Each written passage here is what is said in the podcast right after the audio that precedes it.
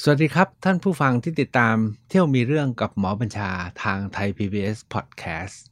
นัดนี้ผมจะพาไปมีเรื่องกันที่ราชบุรีอีกรอบ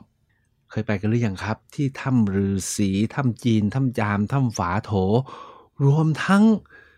ที่แหล่งโบราณคดีลึกเกือบ 3,000 ปี ที่โคกพลับและโคกพริก แล้วก็จบที่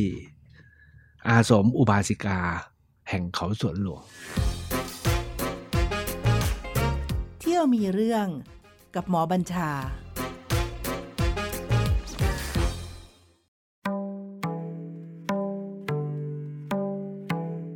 ความจริงแล้วเนี่ยเที่ยวมีเรื่องผมเนี่ยก็เคยพามาที่ราชบุรีหลายครั้งแล้วนะครับ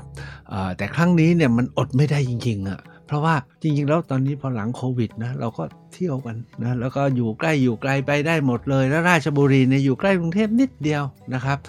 วันก่อนพอดี มีจังหวะว่างครึ่งวันเองครับ ก็สามารถ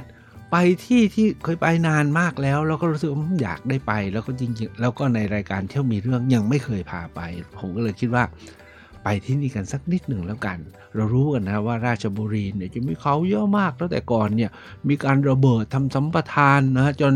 ภูเขาเนี่ยหายไปเยอะมาก แล้วตอนหลังเนี่ยก็เพิ่งจะมีความพยายามที่จะพิทักษ์ เพื่อรักษาไว้ เพราะว่าแต่ละเขาซึ่งเป็นเขาหินปูนท่านทราบนะพอเป็นเขาหินปูนเนี่ยมันจะอุดมด้วยหินปูนเหมาะมากเลยต่อการระเบิดเอามาปูถนนมาเป็นวัสดุก่อสร้างนะครับ แล้วด้วยเหตุที่ราชบุรีท่านคงสร้างราชบุรีสระบุรีเนี่ยเป็นแหล่งระเบิดหินเพื่อเอามาทำปูนหรือทำวัสดุก่อสร้าง เพราะว่าอยู่ไม่ไกลไปจากกรุงเทพ เอาว่าตึกทั้งหลายที่เกิดขึ้นในกรุงเทพทั้งหลายเนี่ยก็คือภูเขาเดิมในราชบุรีกับสระบุรีทั้งนั้นแหละเพราะฉะนั้นที่ราชบุรีเนี่ยครับมีเขาอยู่หลายลูกมาก แล้วทุกวันนี้มีถ้ำอย่างเช่นแต่ก่อนตอนผมไปต้องไปถ้ำเขาบินโอ้โหมีนู่นมีนี่ ผมจำได้ไม่หมดแล้วนะครับ แต่คราวนี้เนี่ยไม่ได้ตั้งใจจะพาไปถ้ำกึ่งเอ่อแคล้ายๆเป็นถ้ำหินงอกหินย้อย ผมจะพาไปที่สี่ถ้ำที่ผมว่าไม่ธรรมดา แล้วก็ จำรู้สึกว่าอยากพาไปอะไม่ให้จำใจไม่ว่าจำเป็นนะฮะคืออยากจะพาไปอะเพราะว่าคนไทยเราจะไม่ค่อยไป แล้วก็ไม่รู้แล้วไม่เข้าใจ ความสำคัญของพื้นที่ตรงนี้นะครับ ถ้าหากว่าท่านที่เคยตามไปอู่ทองที่ผมเคยเล่าให้ฟัง หรือเคยไปเที่ยวด้วยกัน หรือแม้กระทั่งที่ที่อุดรธานีที่บ้านผือนะครับที่มี เทือกเขามีหอนางอุสานะครับ แล้วก็ตรงนั้นก็มีเสมามากเนี่ย ทุกท่านคงจำได้ว่า ท่านอาจารย์ศรีศักดิ์วัลลิโพดมเนี่ยบอกว่า ที่เราเห็นภูเขาแล้วมีถ้ำแล้วมีวงเสมาอยู่เนี่ยนะครับ ไม่ว่าจะที่ที่อุดรบ้านผือหรือที่อู่ทองเนี่ยอาจารย์ศรีศักดิ์บอกว่าบรรยากาศแบบเดียวกับที่เขาคิดชกูดกับกรุงราชคฤห์หรือไม่ก็ไม่ต่างกันกับที่อิสิปตนมฤคทายวัน กับ นครพาราณสีสมัยโบราณ เป็นป่าอันสงบสงัด เหมาะสำหรับผู้ที่มาปลีกเพื่อหาความสงบ แล้วอยู่ไม่ไกลจากเมือง เพื่อจะมาเมืองก็เดินทางมาไม่ไกล จะมาบินทบาทก็ได้ แล้วก็แสดงธรรมโปรดญาติโยมเสร็จแล้วก็ปลีกตัวเข้าไปอยู่เขาอยู่ถ้ำชาวเมืองเองอยากจะปลีกจากชีวิตเมืองที่วุ่นวายทำการทำงาน ก็เดินทางหาพระหาเจ้าหรือหาผู้คนที่ปลีก ลีกวิเวกไปอยู่ที่ถ้ำเนี่ยหรืออาจจะเป็นญาติที่แก่แล้วเนาะสุดท้ายก็ขอปลีกตัวและไปหาความสงบเนี่ยก็ไปได้ภายในระยะ ถ้าจะว่าไป 1 กิโลเนี่ยเดินเพียง 15 นาที ถ้า 4 กิโลก็เดินชั่วโมงหนึ่ง ซึ่งก็ไม่ยากถ้ามีล้อเลื่อนมีอะไรก็ว่ากันไปนะครับ ที่ราชบุรีที่จะพาไปเที่ยววันนี้เนี่ยครับ มี อยู่4ถ้ำซึ่งเรียงรายอยู่ที่ไหล่เขาเขาหนึ่ง ขึ้นชื่อเลยแล้วว่าถ้ำฤาษีเขางูนะครับถ้ำฤาษีเขางู ความสำคัญของถ้ำนี้เนี่ยเวลาเราไปเนี่ยนะครับ ทุกวันนี้เนาะมีการปรับปรุงพัฒนาใหม่ แล้วผมจำได้ว่าไปแต่ก่อนเนี่ยมันมีไหล่เขาต้องไต่ขึ้นไป แต่คราวนี้นะมีบันไดไปเรียบร้อยแล้วโดยรอบเนี่ยนะครับมีการสร้างทำวิหารศาลา หรือแม้กระทั่งสร้างพระพุทธรูปองค์เบอเรอไว้ข้างนอกถ้ำ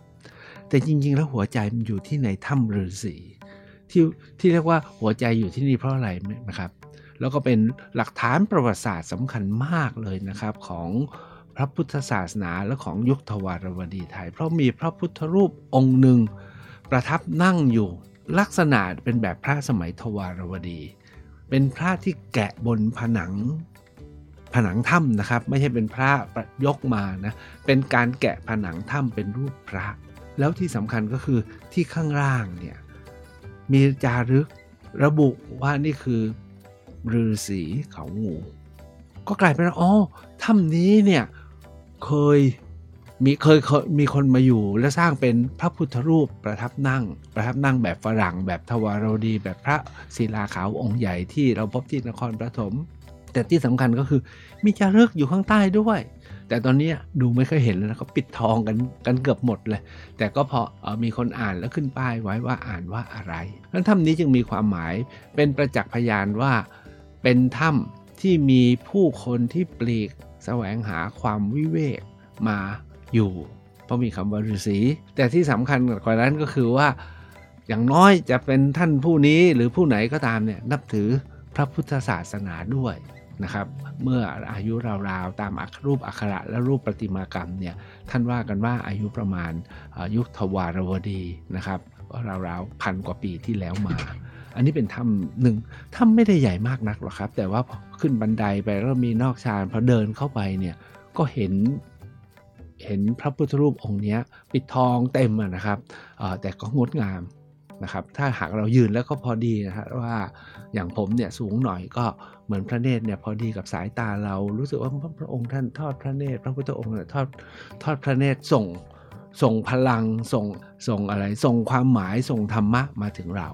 เลยเข้าไปหน่อยก็จะเห็นเป็นซอกถ้ำแล้วก็มีซอกให้ไต่ลงไปข้างล่างก็เป็นซอกถ้ำแต่ก็ไม่เหลือหลักฐานอะไรให้เราดู นอกจากมีรูปฤาษีมีคนมาสร้างเติมนะครับ อันนี้คือถ้ำแรกนะครับ ซึ่งเตี้ยมากขึ้นบันไดราวๆ ไม่ถึง 10 ขั้น อันนี้ใครๆก็มาได้ แต่หลังจากนี้เนี่ยครับ จากไหลเขาลูกนี้เนี่ยเลยเข้าไปข้างในเนี่ยมีถ้ำอยู่อีก 3 ถ้ำจริงๆมีอยู่อีกอย่างหนึ่งเลยขึ้นไปอีก แต่ผมไม่ได้ไปไปทุกทีบอกว่าคราวหน้าจะมาคราวหน้าจะมานะครับ ก็คือเขาบอกต้องเดินขึ้นบันไดไป 400 ขั้นนะครับ ก็จะมีพระพุทธบาทจำลอง แล้วแต่ก่อนเนี่ย คนที่ราชบุรีเนี่ยเขาจะมีวันมาสักการะบูชาพระพุทธบาทจำลองเป็นประเพณีที่สืบมาตั้งแต่สมัยอยุธยาแล้วนะครับประเพณีบูชาพระพุทธบาทเนี่ยแพร่หลายมากตั้งแต่สมัยปลายอยุธยาแล้วสืบมา จนต้นรัตนโกสินทร์ก็ยังมีนะเขาบอกว่าที่นี่ก็มีนะเวลามีงานเทศกาลคนจะแน่นมากเลยเพื่อมาไหว้พระพุทธบาท พร้อมกันนั้นก็เที่ยวตามถ้ำทั้ง4ถ้ำที่ผมกำลังจะพาต่อไปนะครับแต่ก่อนที่จะถึงบันไดที่บอกว่าสูง400 ขั้นเพื่อไปที่พระพุทธบาทเนี่ยนะครับ ก็จะมีถ้ำที่สองถ้ำนี้เนี่ยมีความหมาย เพราะผมไปเห็นครั้งแรกเมื่อหลายปีก่อน ผมเห็นถึง เฮ้ย มีอย่างนี้เลยเหรอนะครับ ก็คือที่ถ้ำฝาโถนะครับถ้ำนี้เนี่ยบันไดขึ้นไปเหนื่อยสักนิดนะครับ ประมาณร้อยกว่าขั้นก็พอได้พักหนึ่งจังหวะ แล้วก็ หอบเล็กน้อย หัวใจผมไม่ถึงกับเต้นรัวนะครับ เพราะว่าตอนนี้รู้ร่างกายแข็งแรงพอสมควรอบอกคลิกนิดนึงเวลาท่านเดินขึ้นเขา ถ้าหากว่าอะไรหัวใจเนี่ยเต้นรัวมาก ถามว่ารัวมากสักเท่าไหร่ เช่น ปกติเนี่ยเราเคยเต้นอยู่สักประมาณ70 ผมเนี่ย70 แต่ถ้ารัวมากเนี่ยเพิ่มขึ้นประมาณ 30%นะฮะ70 30%ของ70ก็ประมาณ25 โดยประมาณนะครับ25 ก็คือประมาณถ้าหากว่า 70 แล้วขึ้นมาถึงร้อยเนี่ยแสดงว่าหัวใจมันกำลังรัวมากเกินไปแล้ว อาจจะต้องพักสักหน่อยนะเขาเตือน แต่จริงถ้าใครออกกำลังกายแบบแอโรบิกนะฮะการเพิ่มขึ้นมา 20-30%มันจะทำให้หัวใจกล้ามเนื้อหัวใจแข็งแรงขึ้น แล้วก็เขาบอกว่าต้องให้รัวอย่างเงี้ยต่อกันสัก 10 นาทีนะครับแล้วทำให้แข็งแรงขึ้นแต่นั้นนี้ขึ้นกับว่าเราถ้าเราไม่เคยออกกำลังกายแล้วขึ้นมาขนาดนี้อาจจะต้องพักสักนิดไม่งั้นเดี๋ยว มันจะรัวแล้วพริ้ว พอพริ้วแล้วก็มีสิทธิ์วาย แต่ถ้าว่าเคยออกกำลังกายขึ้นมาขนาดนี้ก็เดินต่อไปได้นะครับ เพราะว่ารักษาระดับจะให้มันไปกว่ามากกว่านี้ แต่ถ้าว่าเหนื่อยก็นั่งพัก ผมเองเนี่ยนั่งพักหนึ่งครั้ง แล้วก็เดินต่อไป พอไปถึงปากถ้ำฝาโถเนี่ยครับที่ตื่นเต้นก็คือคือเวลาเราเข้าถ้ำเนี่ยเราจะมองเข้าไปข้างในถ้ำเนาะปรากฏว่าที่ปากถ้ำเนี่ยนะครับด้านขวาเนี่ยทำเป็นรูปสาวก พุทธสาวกดูแล้วเอ๊ะเราก็ไม่รู้นะเป็นอุบาสกหรืออุบาสิกา หรือเป็นภิกษุณีหรือเป็นภิกษุ ยืนอยู่สองสองสองคน แกะสลักเป็นท่วงทำนองแบบกำลังย่อแล้วก็หันไปมองทางฝั่งซ้ายมือ โอ้โห ผมดูแล้วโอ้แสดงว่าตอนที่เขาแกะเนี่ยนะ มันเป็นแบบนูนนูนต่ำนะครับ ถ้าภาษาฝรั่งเขาเรียกว่า bas relief low relief เนี่ยนะครับ ดูแล้วแค่สององค์นี้ผมดูแล้ว คือนานๆเราจะได้เห็นการแกะสลักแบบถ้าพระพุทธรูปส่วนใหญ่ก็จะเป็นประทับยืนหรือก็ประทับนั่งแล้วก็นิ่งแข็ง แต่เนี่ยมีลีลา มีท่วงทำนอง มีการย่อนิดหน่อย มีการเอ่อเอ่อเยื้องนะเยื้องศีรษะเพื่อหันไปมอง ไปมองฝั่งซ้ายเป็นรูปอะไรรู้ป่ะครับ เป็นรูปเสียนพระพุทธองค์ พระพุทธรูป พระพุทธองค์เนี่ย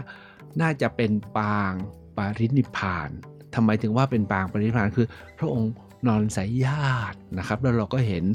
หินผนังถ้ำเนี่ยแกะเป็นพระพักอยู่ที่ระดับสายตาของเราพอดี แต่ที่ผมสรุปว่าเป็นปางปรินิพพานแล้วทุกท่านก็สรุปเป็นปางปรินิพพาน เพราะว่าเหนือพระเศียรขึ้นไป มีงานแกะสลักผนังถ้ำพร้อมกับมีรอยปูนปั้นประดับ เห็นเป็นกิ่งก้านต้นมหาสาระ พอมีมหาสาระ พระพุทธองค์เนี่ยถ้าหากว่าสายญาติที่โคนต้นสาระ ก็มีอยู่ครั้งสำคัญครั้งเดียวคือครั้งที่ปรินิพานที่เสด็จไปยังกุสินารา แล้วก็ประทับลงบรรทมบนพระแท่น ระหว่างต้นมหาสาระคู่โอ้กิ่งก้านสาระที่นี่เนี่ยนะครับ นอกจากแกะผนังปูนแล้วยังมีปูนปั้นนะครับ แล้วก็ประดับให้เห็นเป็นกิ่งเป็นใบ เห็นแล้วสวยจริง ๆ พอหันลงมากลับมาดูที่พระพุทธองค์ โอ้โห นี่ถ้าหากว่า องค์พระพุทธรูปเนี่ยนะครับปูนปั้นที่ฉาบประดับไว้เนี่ยยังไม่กระเทาะนะมันต้องสวยมากจริงๆ แล้วเชื่อได้ว่านอกจากปูนปั้นแล้วจะต้องมีการ ป้ายทาสีด้วยนะครับ เพราะว่าบางจุดก็เห็นร่องรอยสีนิดๆ แดงๆ นะครับ อันนี้ผมว่าเป็นถ้ำที่สวยมากสำหรับผมนะครับ เราส่วนใหญ่เราจะบอกว่าเราไปอาชันต้าเนาะไปอาชันต้าไปดูพระพุทธสายญาติที่ถ้ำหมายเลขจำชื่อไม่ได้จำหมายเลขไม่ได้เลยนะครับ ที่มีพระพุทธสายญาติมีพระอริยสงสาวกมีพระเห็นพระมหากัสสปะเห็นพระอานนทเถระเนี่ย ความจริงเนี่ยที่ถ้ำฝาโถเราก็มีนะ แล้วก็ไปไม่ไกลด้วยนะครับ แต่ต้องเดินขึ้นไปตามที่บอกแล้วร้อยกว่าขั้นผมว่าเป็นถ้ำที่งดงามจริง ๆ นะครับ แต่อาจต้องเติมจินตนาการบ้าง เพราะว่ามันปูนกระเทาะไปแล้วต่างจากที่อาชันต้า ซึ่งเขาแกะไปบนหินภูเขาไฟมันเลยยังอยู่เต็มๆแต่ยังไงก็ตามบ้านเราก็มี แต่น่าเสียดายว่าเท่าที่เขาศึกษากันไว้นะครับ เข้าใจว่าถ้ำนี้เนี่ยอาจจะมีการแกะสลักมาตั้งแต่ยุคก่อน อาจจะถึงทวารวดีเหมือนกับที่ถ้ำฤาษีเขาหมู่ด้วยก็ได้ แต่งานปูนปั้นเนี่ยน่าจะเป็นงานปูนปั้นในระยะหลังตอนที่ราชบุรี ราชบุรีนี่ก็เป็นเมืองใหญ่นะครับ พระเจ้าชัยวรมันที่7เนี่ยเคยแผ่แล้วก็มาสร้างปราสาทนะฮะสร้างสร้างพระปรางไว้นะครับอยู่ที่เมืองราชบุรีด้วย เพราะปรากฏจารึกชื่อ อยู่ที่ปราสาทพระขัน เพราะฉะนั้นเนี่ยที่นี่เนี่ยก็ไม่ได้เคยร้างไม่ได้ร้างรานะครับ อาจจะหลังจากทวารวดีแล้วอาจจะกลายเป็นชุมชนเล็ก ๆ แล้วก็สมัยออพอจนถึงสมัยนครวัดนะครับก็ยังปรากฏมีการสร้างปรางของชัยวรมันที่ 7 จนมาถึงยุคอยุธยา ราชบุรีก็ยังเป็นเมืองราชบุรี สันนิษฐานว่างานปูนปั้นเหล่านี้เนี่ยนะครับ เพิ่งมาแกะมาสลักกันในยุคนี้นะครับ ถัดจากถ้ำฝาโถ ผมก็ไม่รู้ทำไมเขาเรียกฝาโถนะสงสัยที่ปากถ้ำของเจอโถจะเจอฝาโถสักอะไรสักอย่างหนึ่งแต่มันไม่มีบันทึกไว้ แต่อีกสองถ้ำนะครับที่เลยเข้าไปอีกนะครับ คือถ้ำจีนและถ้ำจามสองถ้ำนี้เนี่ยผมว่ายิ่งใหญ่มาก ธรรมดาครับ พอมันยิ่งใหญ่มันก็ต้องเดินขึ้นไปสูงหน่อย อีกอันหนึงปัญหาที่แถวแถวถ้ำฤาษีแถวเขางูทุกวันนี้ในราชบุรีเนี่ยลิงเยอะมากนะครับเเวลาเดินหลายคนเนี่ยถ้าไปคนเดียวก็จะกลัวลิง เพราะลิงเขาก็จะมาตั้งท่าจริงเขาไม่ได้ตั้งท่าขู่หรือตั้งท่าขออาหาร แต่เราก็ไม่รู้เขาจะมาฉกมาชิงอะไรบ้างหรือเปล่า พอดีวันนั้นผมไปกัน2อสามคนนะครับที่ถ้ำจีนกับถ้ำจามเนี่ย ทางขึ้นเนี่ยต้องเดินสูงกว่าถ้ำฝาโถนะครับ แต่ถามว่าไปแล้วคุ้มไหมสำหรับผมนะฮะคุ้มท่านต้องไปประเมินกำลังกันแล้วกันนะครับ หรือว่าถ้า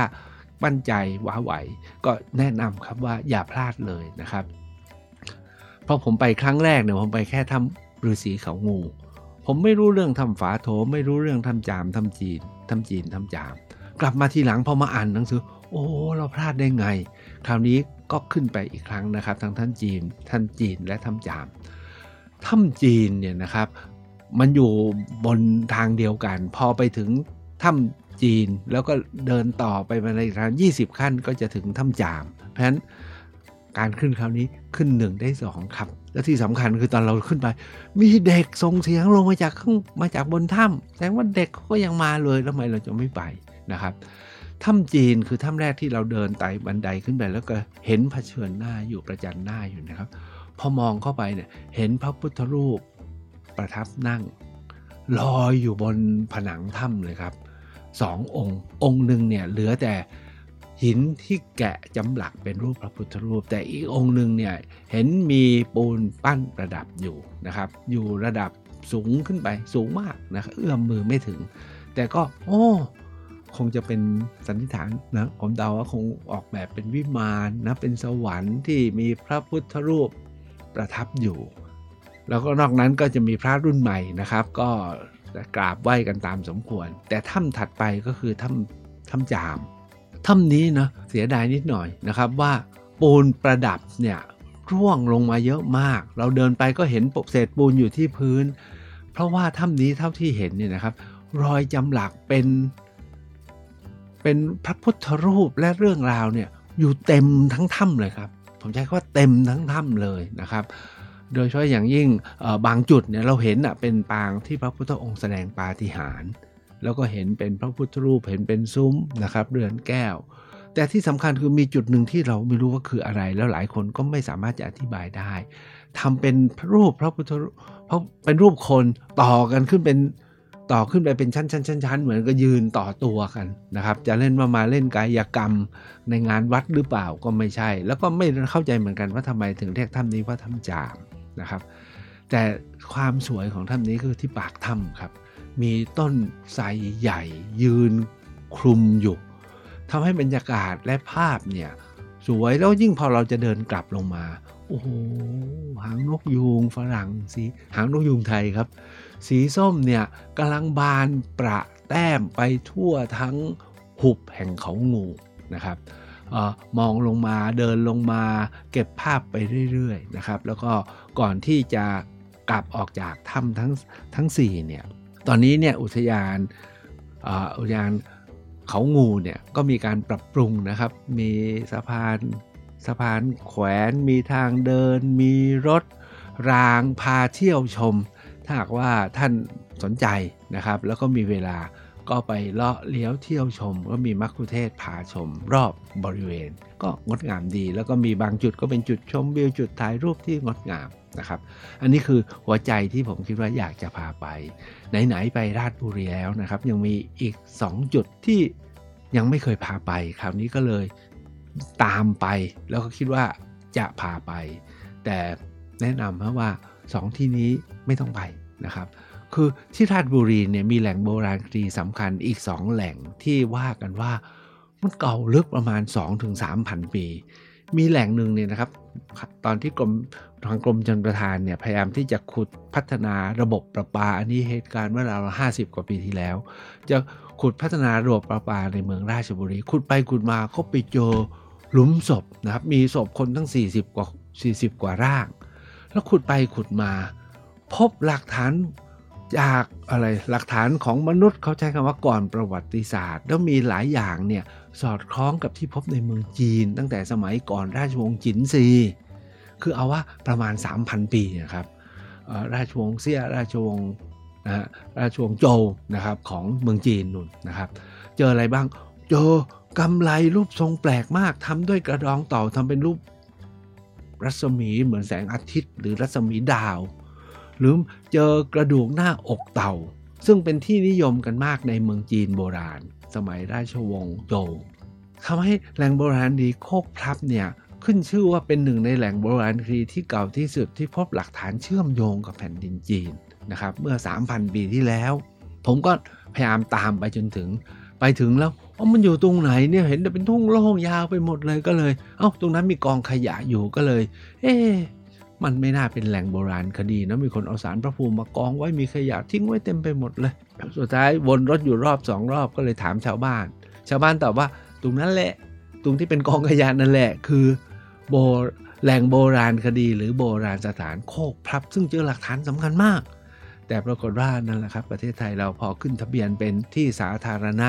ก็เลยไม่มีใครเป็นเจ้าของ ทุกคนก็มองว่าเป็นของสาธารณะรกร้าง ระบบการดูแลก็เห็นใจฮะกรมศิลปากรคงดูกันไม่ไหว ชาวบ้านเลยใช้เป็นที่ทิ้งขยะครับ ตอนนี้ก็เลยกลายเป็นกองขยะกลาง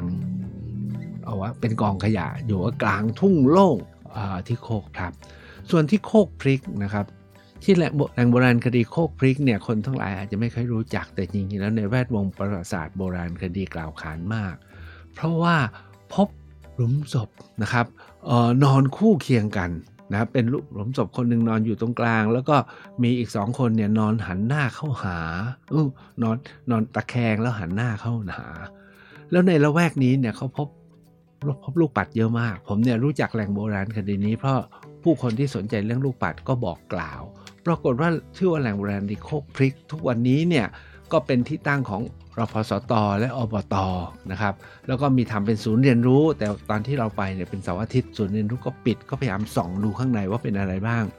ก็สรุปว่าไม่มีอะไรครับ ก็เป็นห้องว่าง 2 ห้องนะครับ มีป้ายจัดแสดงไว้นิดๆหน่อยๆแล้วก็อยู่ในสภาพที่สุดโทรมมาก ไม่จำเป็นต้องไป ไม่แนะนำให้ไป แต่บอกว่า หลักฐานที่นี่เป็นหลักฐานสมัยยุคเหล็กนะครับ เป็นยุคเหล็กที่เชื่อกันว่า ผู้คนที่มายังดินแดนที่เป็นราชบุรีแล้วรุ่งเรืองในระยะหลังจนมาเป็นทุกวันนี้เนี่ยน่าจะเคยมากันมากตั้งแต่สมัยราชวงศ์โจจนถึงยุคเหล็กนะก็คือราวๆ 2,500 ปี 3,000 ปีที่แล้ว แล้วก็เป็นพวกที่เดินทางติดต่อค้าขายกว้างขวางมาก ถามว่ามาที่นี่ทำไม เข้าใจว่าน่าจะเลยเข้าไปข้างในเพื่อไปหาของดีต่างๆ ในบริเวณนี้ ท้ายสุดเนี่ยสำหรับราชบุรีรอบนี้ พอดีมีเวลาแป๊บหนึ่งหลังทานอาหารกลางวัน ผมก็เลยผ่านเขาสวนหลวง จริงเขางูอะเขาสวนหลวงใกล้กันที่เดียวนะครับ ผ่านเขาสวนหลวงพอเลยขอแวะเข้าไปดูหน่อย เพราะนึกถึงกัลยาณมิตรของท่านอาจารย์พุทธทาสท่านหนึ่ง ชื่ออุบาสิกากีนะครับ ตั้งสำนักปฏิบัติธรรมอยู่ที่เขาสวนหลวง ท่านอาจารย์พุทธทาสเนี่ยเคยนั่งรถไฟมาลงที่สถานีราชบุรี แล้วก็มาหาท่านอุบาสิกากี ท่านอุบาสิกากีก็ถือว่าเป็นครูอาจารย์ปฏิบัติธรรมคนสำคัญนะครับฝ่ายสตรีของประเทศไทยเมื่อเมื่อ 5-60 ปีที่แล้ว แล้วก็ตั้งสำนักอยู่ที่เขาสวนหลวง เรียกกันว่าสำนักเขาสวนหลวงนะครับ ทุกวันนี้ ผมก็เอ๊ล่วงเลยมาท่านสิ้นมาแล้วประมาณ 50-60 ปีนะครับ แล้วก็มีน้องก็คืออุบาสิกาวันเนี่ยดูแลต่อ อุบาสิกาวันนี้สิ้นไล่ๆกับท่านอาจารย์พุทธทาสคือปี2536 ก็เอ๊สำนักนี้จะเป็นยังไงนะเราอยากจะเข้าไปดู ปรากฏว่าสำนักนี้ต้องใช้คำว่าสงบร่มรื่นและสปายะมากๆนะครับ ผมเห็นแล้วเนี่ย อืม ห้าสิบปีแล้วยังรักษาสภาพดีมากเลย มีปัญหานิดหน่อยก็คือมีลิงนะมาล้อมเต็มไปหมดลิงยังเต็มไปหมดเลย แล้วก็ปรากฏว่าทุกกุฏินะฮะใส่ลูกกรงหมดเพื่อเพื่อกันลิงเข้าไปอยู่ข้างในนะครับ ทุกกุฏิทุกสำนักทุกอาคารนะครับ แล้วก็หน้ากุฏิก็จะสร้างรูปลิงตัวใหญ่เป็นพญาลิงนั่งเฝ้าไว้เพื่อขู่ว่าอย่ามาอย่ามา แต่ที่สำคัญก็คือว่าผมได้ไปพบคณะบุคคลที่พำนัก ศึกษาและปฏิบัติกันอยู่ที่นี่นะครับ รวมทั้งคนที่ดูแลเนี่ยเขาก็กรุณาพาไป อันที่หนึ่งคือ ไปดูสถานที่พักของอุบาสิกากีและอุบาสิกาวันที่ยังรักษาสภาพไว้อย่างดีมาก แล้วมีห้องพิพิธภัณฑ์นะครับ ที่จัดแสดงรูปและเรื่องราวของทั้งสองท่าน อันนี้สำคัญนะผมใช้คำว่าพวกเราเนี่ย วกเราทั้งหลายเนี่ยต้องอย่าลืมว่าเรามีผู้หญิงอยู่ครึ่งหนึ่งอะประเทศนี้มีผู้หญิงอยู่ครึ่งหนึ่งโลกนี้มีผู้หญิงอยู่ครึ่งหนึ่งเพราะพื้นที่สำหรับปฏิบัติภาวนาหรือครูบาอาจารย์ที่คอยสอนฝ่ายสตรีเนี่ยจริงๆ มันต้องมีให้มากกว่าทุกวันนี้ ทุกวันนี้ส่วนใหญ่ก็มีแต่โดยพระใช่ไหมครับ แม้พระแม้ภิกษุณีจะหมดไปแล้วนะครับ แต่อุบาสิกาที่มีมีภูมิมีปฏิปทาที่ดีก็เป็นอาจารย์ได้ แล้วทั้งสองท่าน ได้เป็นรับการพิสูจน์แล้วว่าเป็นอาจารย์ แล้วยังสร้างสำนัก แล้วทุกวันนี้สิ่งที่ท่านสร้างทำไว้ยังรักษาสภาพไว้ได้ดีอยู่ มีแม้กระทั่งที่เอาว่าที่เอ่อเก็บเท่าอังคาร ก็ประดิษฐานไว้อย่างดีไม่แพ้ของครูบาอาจารย์ฝ่ายฝ่ายสงฆ์นะครับ อันนี้ผมคิดว่าคณะสิทธิ์เนี่ยงดงามเหลือเกิน แต่ที่ดีกว่านั้นก็คือว่าพบว่าทุกวันนี้เนี่ยครับมีระบบจัดการที่ เยี่ยมยอดจริง ๆ ผมใช้คำว่าเยี่ยมยอดจริง ๆ ดูแล้วนึกถึงว่าถ้ามีเพื่อนที่เป็นผู้ใฝ่ธรรมสตรีเนี่ยก็อยากแนะนำนะให้เลือกมาแวะมาใช้ที่นี่ ทราบว่าเขาเปิดให้คนมาอยู่ได้นะครับ แต่ต้องมีกติกามีเงื่อนไขลองไปค้นดูได้นะครับ ว่าเป็นอย่างไรบ้างแล้วก็มาถึงก็ถ้ามีที่ว่างต้องจองก่อนนะมีที่ว่างก็มีออ จัดให้อยู่ได้จะอยู่ได้ถึง 7 วันนะครับ แล้วก็แต่ว่าที่นี่จะไม่มีหลักสูตรไม่มีการสอนอะไร ทุกคนต้องมาอยู่แล้วมาปฏิบัติกันเองทุกวันนี้เนี่ยมีคนที่อยู่ประจำเลยนะครับ แบบว่าละเรือนละละชีวิตทางโลกแล้วเนี่ยมาอยู่แล้วเนี่ยก็หลายสิบคนนะครับ แล้วก็พร้อมที่จะรับแขกที่จะเป็นอาคันตุกะมามาพักมาศึกษามาปฏิบัติได้เนี่ยประมาณ 10 หรือ 20 คนนะครับ แต่ทั้งนี้ต้องจองล่วงหน้า แต่ที่นี่ไม่รับผู้ชายนะครับ รับแต่ผู้หญิง ถ้าเป็นผู้ชายมาผมถามว่าถ้ามาด้วยกันทำไงก็อ๋อข้างๆมีวัดนะก็ให้ไปพักที่วัดได้ ให้ผู้หญิงอยู่ที่นี่ผู้ชายก็ไปปฏิบัติธรรมที่วัด ถึงเวลาจะกลับก็ค่อยกลับเป็นไงครับ ราชบุรีพอได้เรื่องเนาะสวัสดีครับ พบกันสัปดาห์หน้าครับผม เที่ยวมีเรื่องกับหมอบัญชา